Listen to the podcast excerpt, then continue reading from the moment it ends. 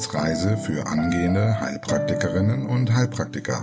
Der Lernpodcast von und mit Tanja Leubel.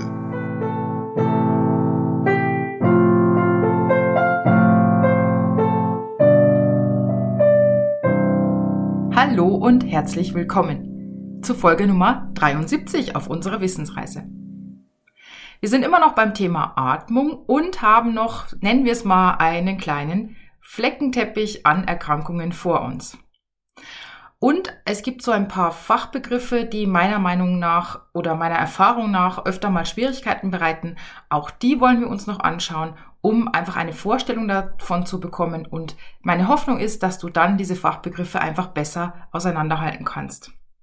Zunächst aber herzlichen Glückwunsch, liebe Olga. Du hast die harte Prüfung in Hannover geschafft und darfst jetzt auch den Weg als Heilpraktiker gehen. Yeah, yeah, yeah. Ich danke dir, dass ich dich auf deinem Weg zur Prüfung begleiten durfte. Wir alle freuen uns mit dir und die Unterstützer freuen sich natürlich, dass du weiterhin an unseren Treffen teilnehmen willst. Also, kein Abschied, das mag ich. Apropos Unterstützer, herzlich willkommen, liebe Marion und liebe Anke. Vielen Dank für eure Unterstützung. Ich freue mich, wenn ich euch bei einem unserer Treffen kennenlernen darf. Vielleicht ja schon beim nächsten. Möchtest auch du, dass die Wissensreise weitergeht und du noch viele neue Folgen bekommst? Dann schau doch mal bei Steady vorbei. Vielleicht findest du ja auch ein passendes Paket für dich. Und falls du nur über Neuigkeiten informiert werden möchtest, dann kannst du dich dort auch kostenlos für den Newsletter eintragen. An dieser Stelle auch nochmal ein Hinweis für neue Coaching-Interessenten. Wenn du vorhast, dich auf deinem Weg zur Prüfung von mir begleiten zu lassen, dann warte bitte nicht zu lange. Du profitierst davon, wenn du so früh wie möglich mit dem Training anfängst und wichtige Tipps direkt in dein Lernen einbauen kannst. Mach also lieber größere Abstände im Coaching, als erst kurz vor der Prüfung dann zu starten. Einen Termin für ein kostenloses Kennenlerngespräch kannst du gern auf der Homepage buchen. Und falls du die noch nicht kennst, einmal zum Mitschreiben www.tanjas-naturheilkunde.com. So, beginnen wir mit der Kurzwiederholung zum Thema Lungenembolie. Was wäre eine mögliche Definition für diese Erkrankung? Bei einer Lungenembolie wird eine Lungenarterie durch einen Embolus verschlossen. Und woher kommt ein solcher Embolus? Die häufigste Ursache für eine Lungenembolie ist ein Blutgerinnsel aus den tiefen Venen der Beine oder des Beckens. Möglich sind aber auch Luft- oder Fettembolien, zum Beispiel nach Verletzungen oder nach Operationen. Jetzt kommt eine Nerdfrage. In welchem Bein kommt es häufiger zu einer Thrombose? Thrombosen sind wahrscheinlicher am linken Bein, denn der Abfluss ist am linken Bein etwas erschwert. Risikofaktoren für eine Thrombose sind ja in der Virchotrias zu finden. Was gehört dazu und welche Beispiele fallen dir jeweils dazu ein?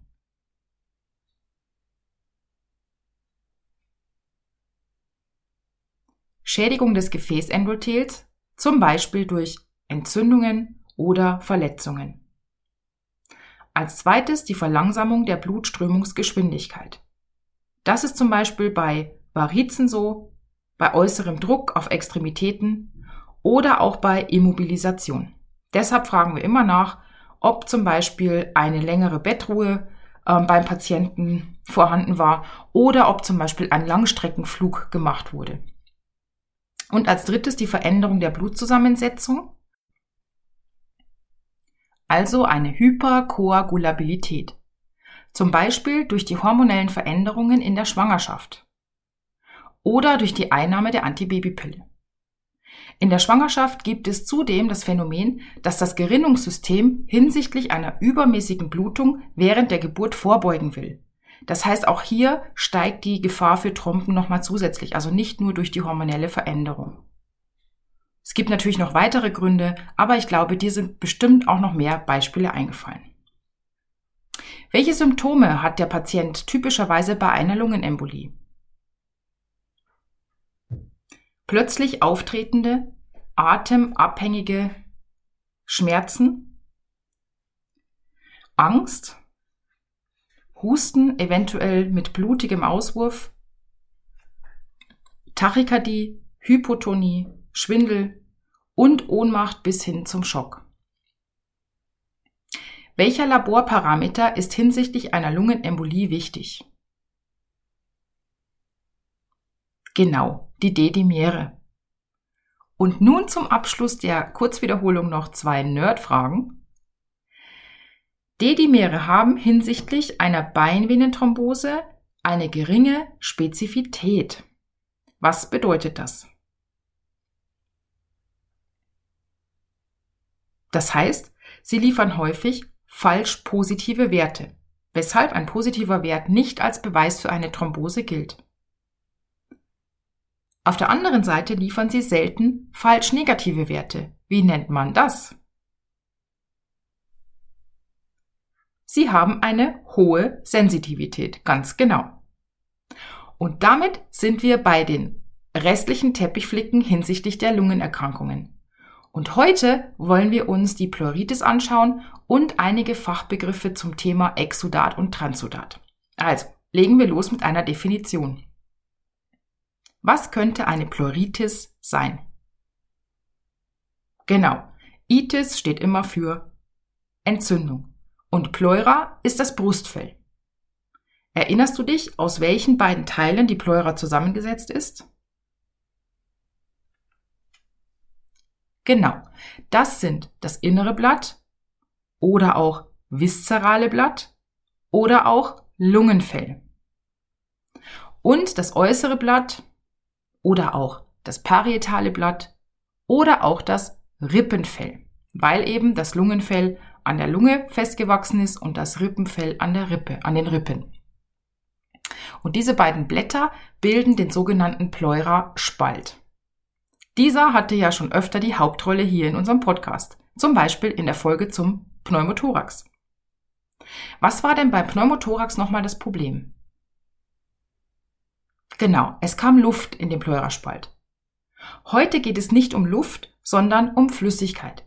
Denn eine solche Entzündung der Pleura kann in zwei Varianten auftauchen. Vielleicht erinnerst du dich auch an die Perikarditis beim Thema Herz. Denn das ist recht ähnlich. Es gibt auch hier bei der Lunge eine sogenannte Pleuritis sicca, also eine trockene Entzündung, bei der die beiden Blätter durch die fehlende Flüssigkeit aneinanderreiben. Außerdem gibt es die Pleuritis exudativa, bei der mehr Flüssigkeit in den Pleuraspalt gelangt, als normalerweise vorhanden ist. Welche Ursachen gibt es für eine solche Pleuritis? Selten entsteht die Entzündung primär. Wenn, dann meist aufgrund von Viren, also direkt am Pleuraspalt. Häufiger ist die sekundäre Pleuritis. Sekundär, das kennst du schon, das ist, wenn es aufgrund von anderen Erkrankungen auftritt. Hier zählen Erkrankungen dazu, die die Lunge selbst betreffen, wie die Tuberkulose, die Lobärpneumonie oder auch der Lungeninfarkt.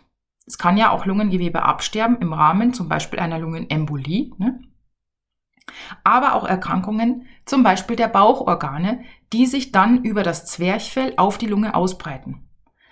Häufig geschieht das zum Beispiel bei einer akuten Pankreatitis. Ja, obwohl das Pankreas nicht dem Zwerchfell anliegt. Trotzdem kann es sich über das Zwerchfell auf die Pleura ausbreiten, oft dann linksseitig. Außerdem gibt es auch noch Autoimmunerkrankungen, bei denen eine Pleuritis mit vorhanden ist, zum Beispiel rheumatoide Arthritis oder auch Lupus erythematodes. Und das kannst du dir vielleicht so merken, bei rheumatoider Arthritis, da ist es ja oft so, dass die Lunge mit betroffen ist. Also, dass es zum Beispiel auch zur Lungenfibrose kommt. 50 Prozent der hm, Patienten, die an einer rheumatoiden Arthritis leiden, die haben auch ein Leiden an der Lunge. Das muss nicht immer sofort auffallen, aber, also sie wissen es oft gar nicht, sie merken es nicht, aber im Laufe der Zeit wird es sich dann bemerkbar machen.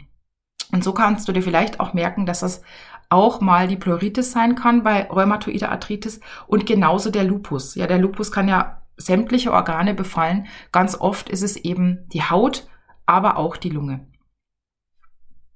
Okay, wenn wir jetzt zum nächsten Thema kämen, das wären ja die Symptome, dann machen wir mal die Schere auf und teilen mal auf in Pleuritis sicca und Pleuritis exudativa, weil sich die beiden von der Symptomatik und von der Diagnose so ein ganz klein bisschen mh, mm, unterscheiden.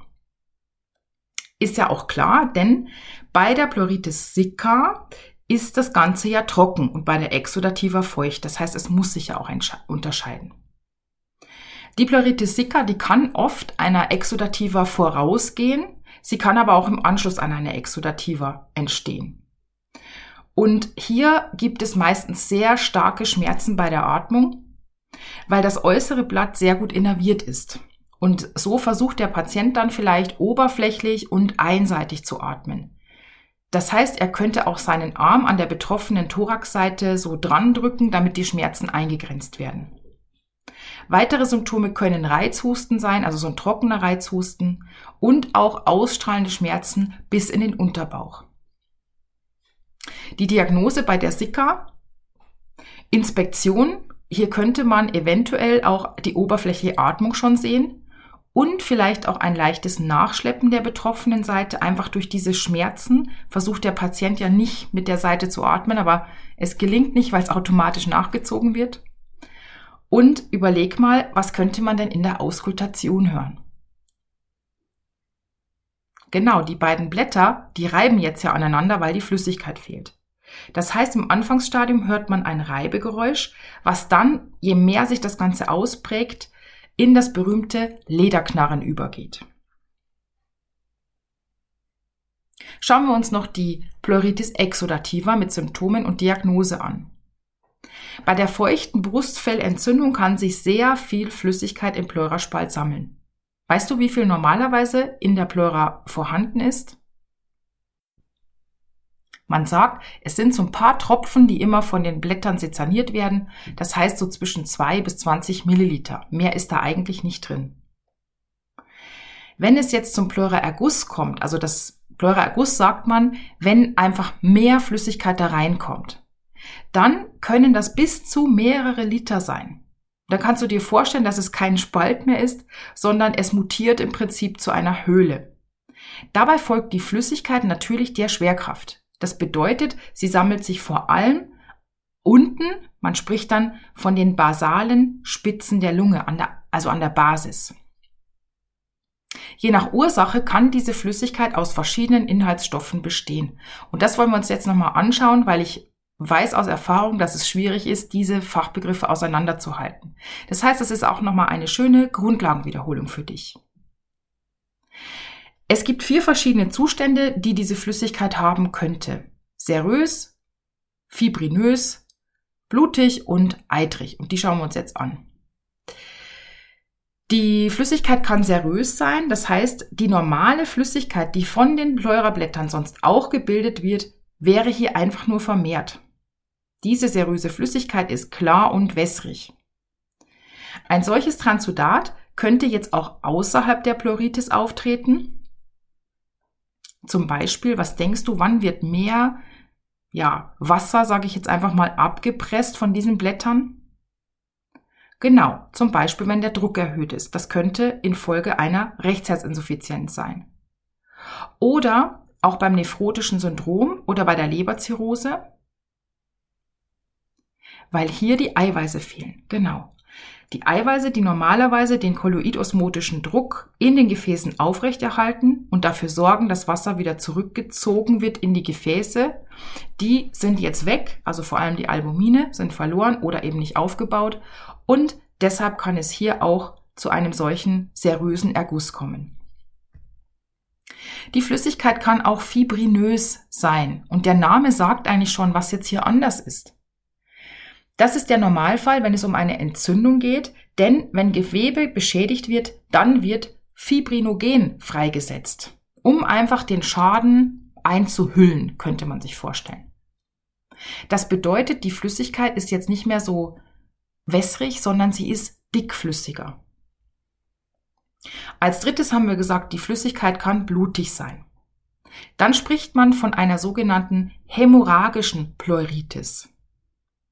Die könnte sich zum Beispiel im Rahmen eines Pleuratumors entwickeln. Ja, Blut ist ja ganz oft ein Hinweis auf ein malignes Geschehen. Und auch Eiter wäre denkbar als vierte Möglichkeit. Dann würde man sagen, es handelt sich um ein Pleura empyem. Genau. Kennst du noch den Unterschied zwischen Empyem und Abszess? Genau, das Empyem ist eine Eiteransammlung in einer vorgeformten Höhle. Ich merke mir hier einfach immer das Gallenblasen-Empyem. Ja, dann weiß ich, okay, wenn hier Eiter drin ist, dann heißt es Empyem und dann weiß ich, okay, die Gallenblase ist ja eine vorgeformte Höhle.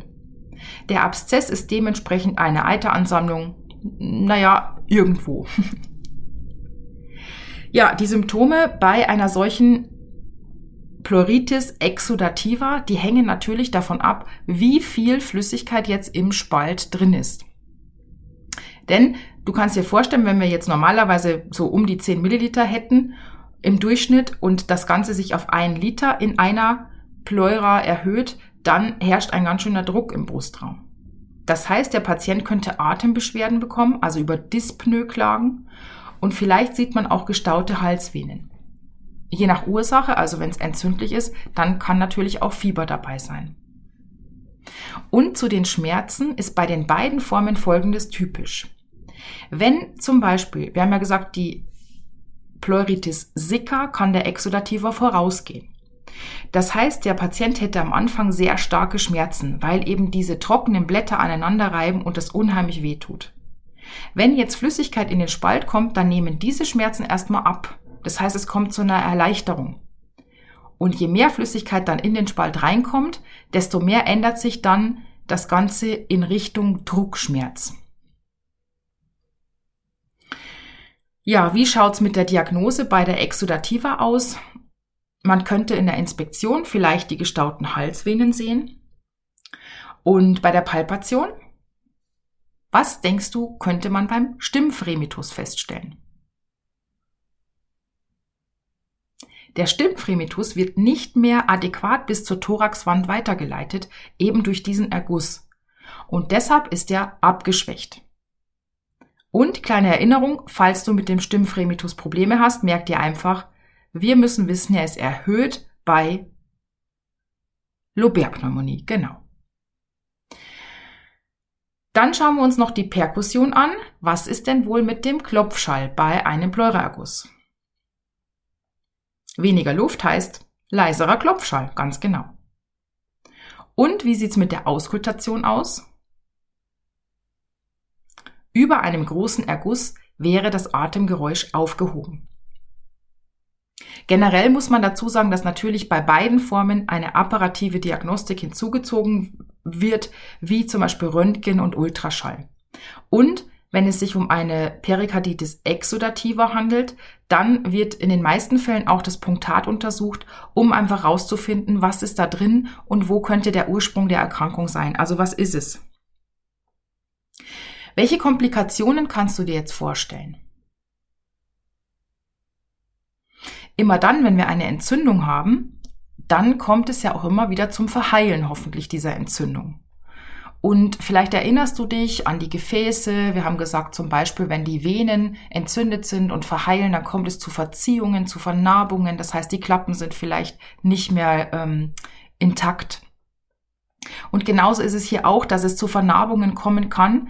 Und das heißt, die beiden Blätter würden jetzt zusammenwachsen. Das Ganze nennt man dann Pleura schwarte. Das heißt also, normalerweise sind diese beiden Blätter ja dafür da, dass die Beweglichkeit während der Atmung gewährleistet ist. Und wenn die Blätter jetzt an einer Stelle verwachsen sind, dann ist das nicht mehr so gegeben. Und das führt zu einer restriktiven Einschränkung der Lungenfunktion. Und dann haben wir noch eine seltene Komplikation. Ähm, es kann eben auch zur Pleuritis calcarea kommen. Das kennst du vielleicht auch noch vom Herz. Ne? Da gibt's ja auch das, ähm, das äh, Kalkherz sozusagen. Und bei der Pleuritis calcarea, da kalzifiziert die Pleura und sie verdickt. Und auch dadurch kannst du dir vorstellen, wird dann die Atemmechanik eingeschränkt. Wie sieht die Therapie aus? Auf jeden Fall natürlich Behandlung der Grunderkrankung.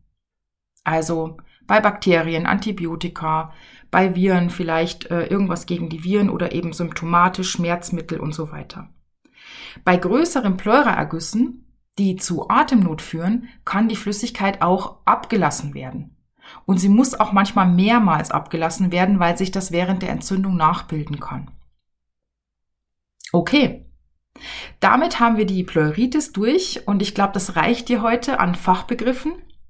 In der nächsten Folge werden wir wahrscheinlich zwei kleinere Erkrankungen anschauen, denn jede einzeln würde da wahrscheinlich keine ganze Folge füllen.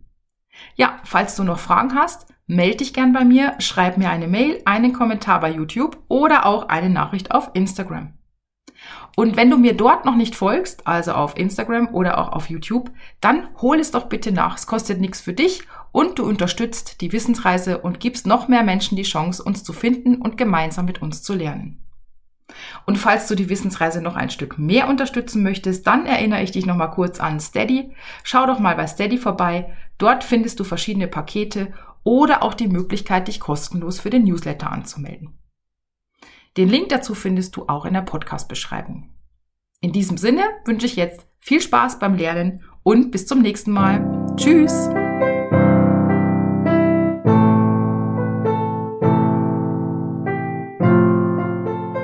Das war eine Etappe auf der Wissensreise für angehende Heilpraktikerinnen und Heilpraktiker.